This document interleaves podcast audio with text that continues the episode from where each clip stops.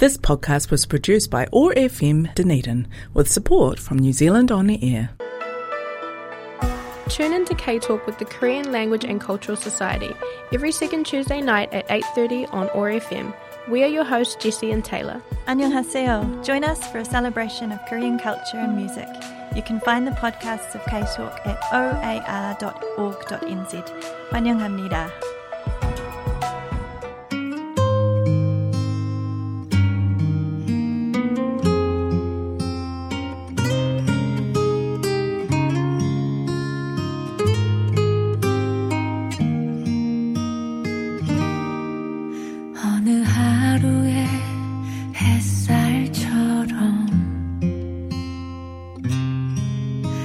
따뜻한 봄이 내게 오듯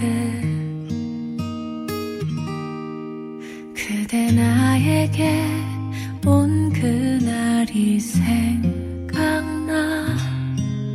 그때가 문득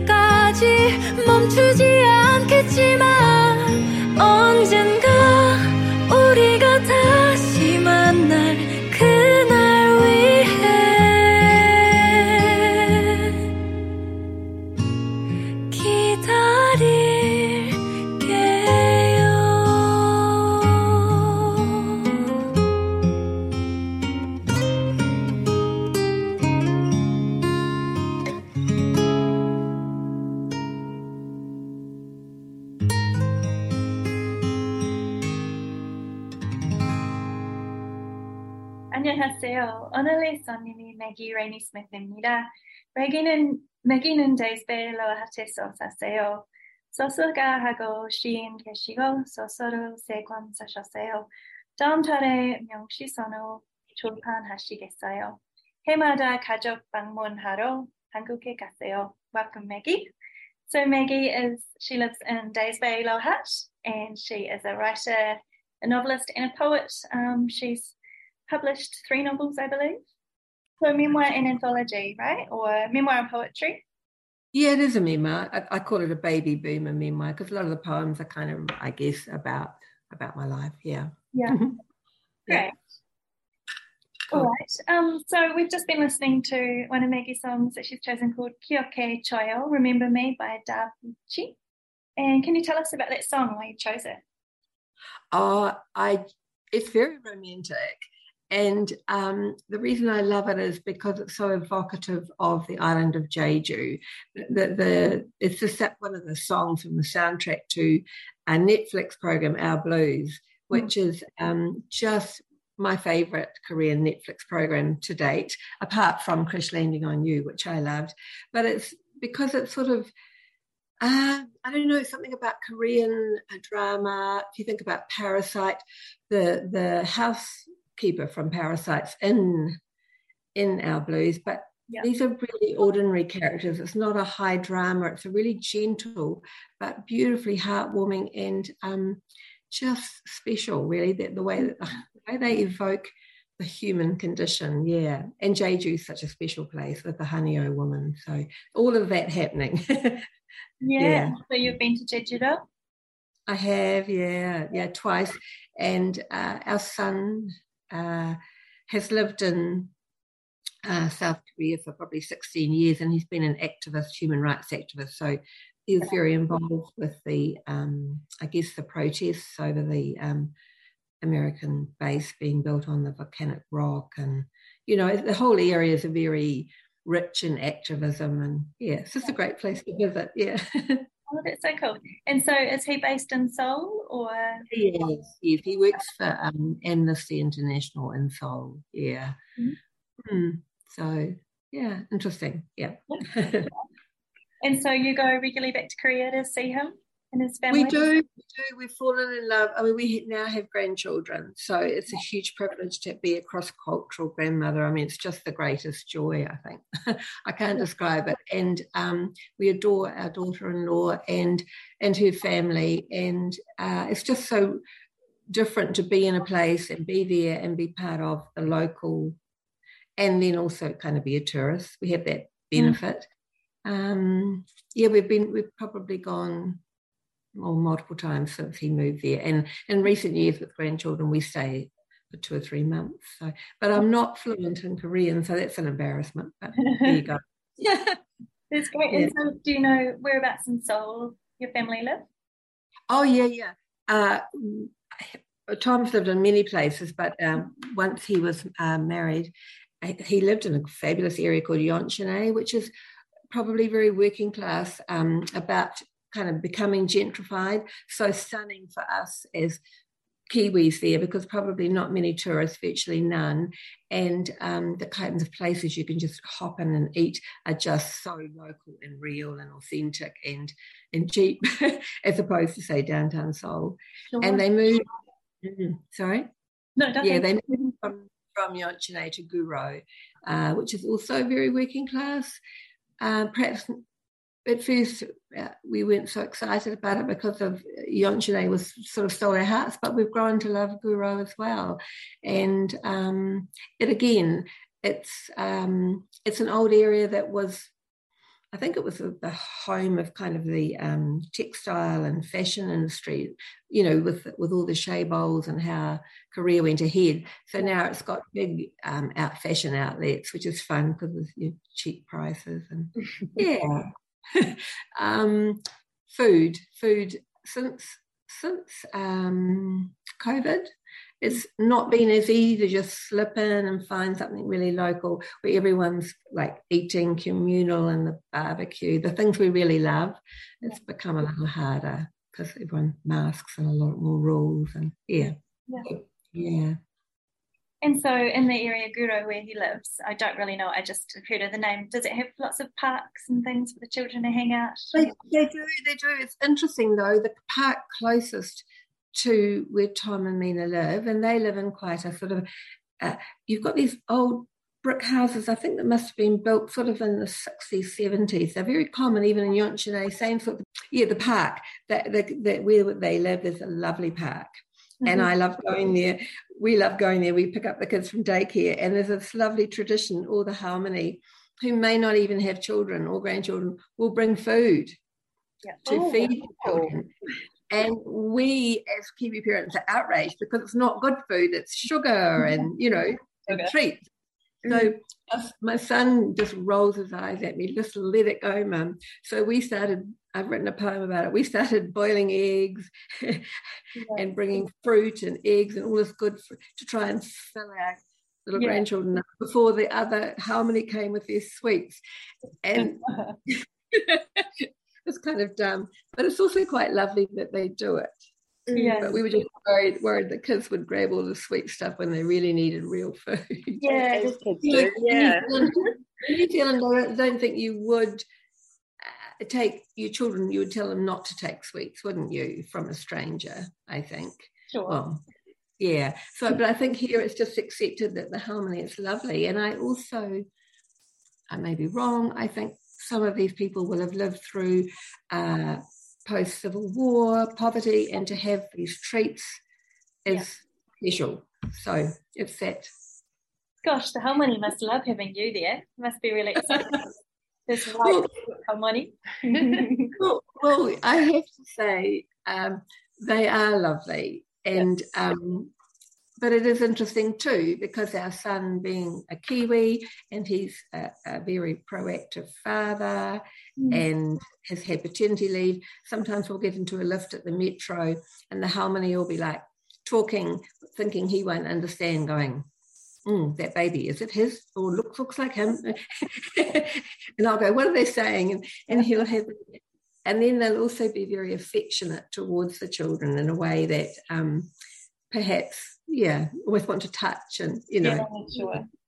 So, yeah uh, So grandkids, um, are they they're bilingual? Can they speak English as well as Korean? Or the children Emma Emma Aroha will be five in June and Oliver Lown will be two in May so uh, they'll both when we talk on Kakao we use Kakao a lot they'll say Kia ora.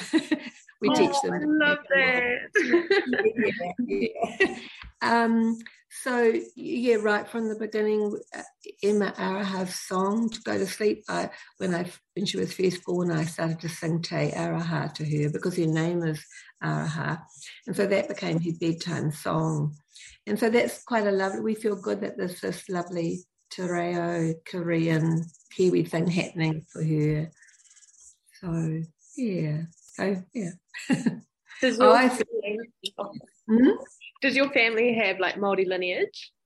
No, and I, I, as a child of the fifties, I feel quite a resentment that we were robbed, just robbed of this chance to be bilingual because I'm not quick on language. I'm an ESOL teacher, but I, I don't have a strong ear for language other than you know English, and I'm good at. I think I'm a good teacher, but yeah, I feel I feel it's such a richness for these children. Mm, they've got these sounds. Yeah. Yeah, I do love that. I mean, oh, beautiful half Korean, half New Zealand babies with the Māori names. That's oh, that's just so stunning. just cute. It's nice, isn't it? Yeah. All right, Maggie. So moving on to your literature, we read um, an essay that you published, um, and you do a lot of reviews on books, and we noticed you've done some on some South Korean authors that are you know been translated to English. Can you tell us about a few of those? oh gosh, you've put me on the hot. Um, I've just finished a fabulous book, and I haven't got it in front of me, um, concerning my daughter, and it's uh, oh, so it's in translation.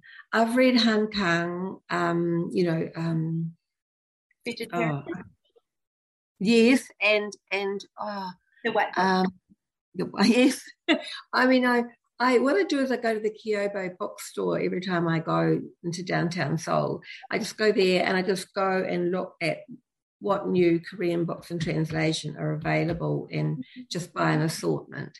So I also have before COVID struck. uh, 2018, 2019, I, I started going to the Royal Asiatic Society book group in Anguk. So that was amazing. So I'd catch the metro at night. You feel so safe, and just go down to Anguk, go to this eclectic book group run by kind of expats.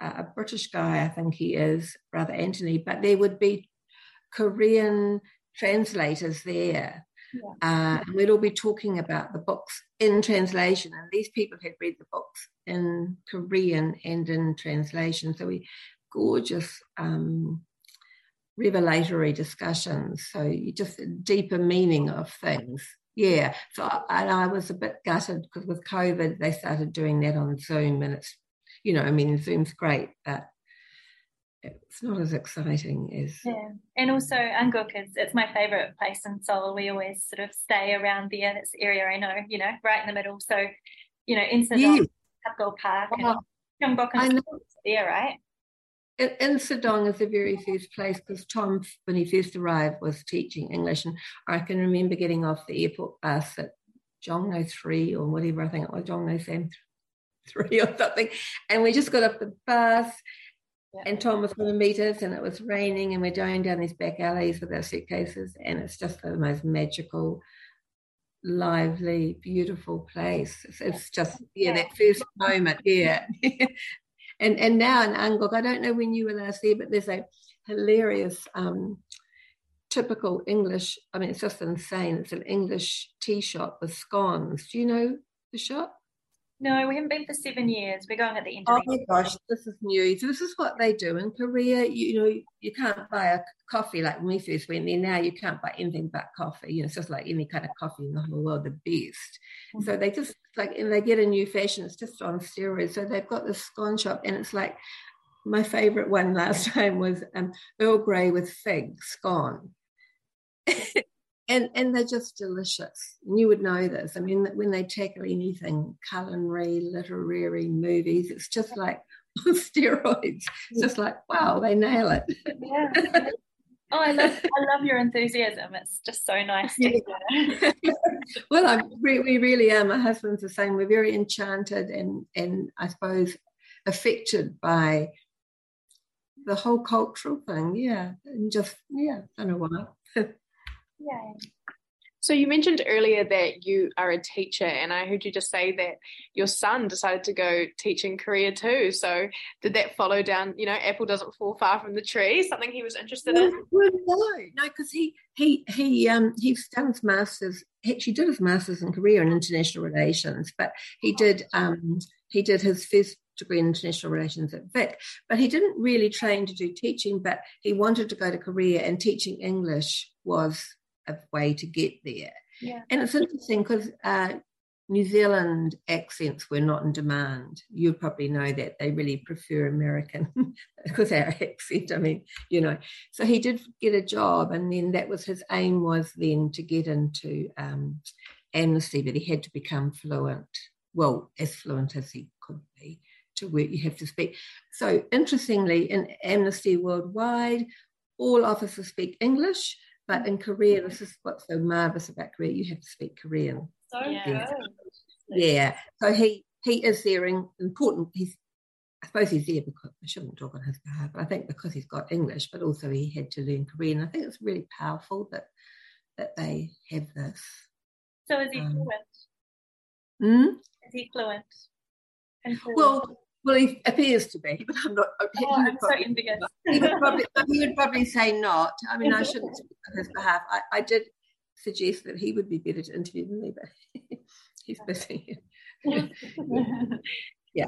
I'm curious. Have your grandchildren come over to New Zealand before? Yes. So Emma, Emma, she was here in her mummy's tum once, and then she came back. Our son was on parental leave in 2020, and COVID struck quite badly in Korea. And so um, his darling wife, Mina, said, Why don't you go out with Emma and have a break in New Zealand, get away from COVID? Well, he got here and they got stuck. They got stuck in our lockdown. But we had the loveliest time because first we went into self isolation and I went with them to a lovely beach house in Otaki. Uh, so I've had, it was beautiful. And um, we always remind her. I've created a little book of memories for her at that time because it was also quite fraught because her mother was suddenly not knowing when she'd return. It was quite a, quite a tough yeah. time. But um, uh, somehow a charter flight was organised, and Tom got back on a charter flight, which I think Air New Zealand ran, and he was because he had Korean you know, wife and family, he was yeah. able to get on it. But yeah, that was weird. Oh, my heart was so happy to have my granddaughter, but absolutely aching for her mum because yes. you like go, you could go for a couple of weeks, but not like stay. mm. Wow. Oh yeah, yeah. All right. Um, we well, how about you read your poems? Have you got a couple of poems you could share with us? We would love. Well, when you said that, I, I, I had to scramble because I couldn't remember what was on my blog, but I found a couple. The one I, I like, which is kind of about language, is skinship, mm-hmm. which did you read that one? I don't, know, don't which ones you like, but this to me, as an ESOL teacher, um, our son pointed out that sometimes he'll be um, in a meeting and he's he'll hear an English word that's being used and he thinks, yeah, but actually it's being used in an entirely different way yeah. to, to, the actual English meaning. And um, this word is just so beautiful. It's called it's skinship, and it's actually a Korean word for friendships where you, you it's not a love or, or sexual relationship. Well, it is love, but it's it's where you have this touching, and it's something that I just love. Uh, fathers holding their sons' hands, like my uh, and it's really beautiful to see people, and I love seeing a lot of uh, women, uh, daughters, just girlfriends all holding hands in Korea, which we don't do, do we? Not, not. Well, I don't know. I didn't grow up doing that. So anyway, skinship. I talk a lot. okay, skinship. Run the sound over your tongue. Let it roll for a while in your mouth then swallow, swallow it whole, skinship, like kinship, meaning connection, but through the skin, as simple as holding hands, Konglish, meaning Korean English, a new word, but not a new feeling, skin on skin, a hand in yours, a touch, skinship, kinship, friendship. It's not difficult to guess why Korea created this new word fathers holding adult sons' hands, mothers holding daughters, touching skin on skin. With kin, this word skinship. It crosses culture, it caresses skin on skin. The ship of affection, skinship. Sail on, you you you beauty, daebak. Which is kind of like I think awesome. Yeah, wow, that was lovely. I really like that. Yes, yeah. I remember when I first learned kind of about the concept of skinship. It was it was the same for me. I just thought it was so beautiful. Mm. Yes. Yeah. But um, we just like to say thank you so much. So interesting. Um, really great to talk to you. Yes, and to finish us off today, you did pick another song for us, Pokarekare Ana, but yeah. Korean version. So interesting. Yes, it is a lovely song, and I loved it so much because it is a Maori song, which has been there was a Korean version of it. It just made me so happy to hear. So thank you so much for introducing that song to us. Yeah, never heard of it. Uh, it's a pleasure because my uncle was on the peninsula during the the, the war, mm-hmm. and um, then when we went to Korea for the first time, we discovered talking to people. We're like, "Well, that's our song." They're like, "No, it's our song," and so it was taken taken to Korea by the troops. So so interesting. Yeah. awesome. Okay. Thank you again, Megan. Thank you. nice to meet you.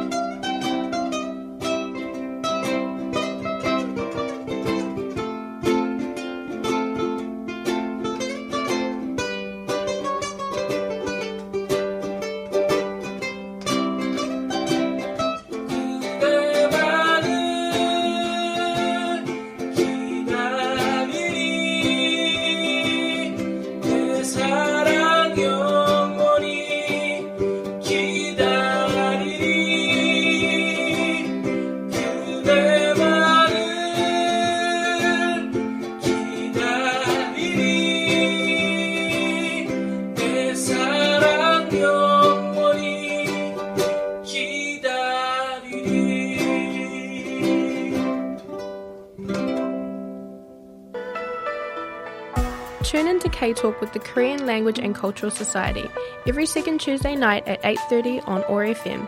We are your hosts, Jesse and Taylor. 안녕하세요. Join us for a celebration of Korean culture and music. You can find the podcasts of K-Talk at oar.org.nz. 환영합니다. This podcast was produced by OAR FM Dunedin with support from New Zealand On Air.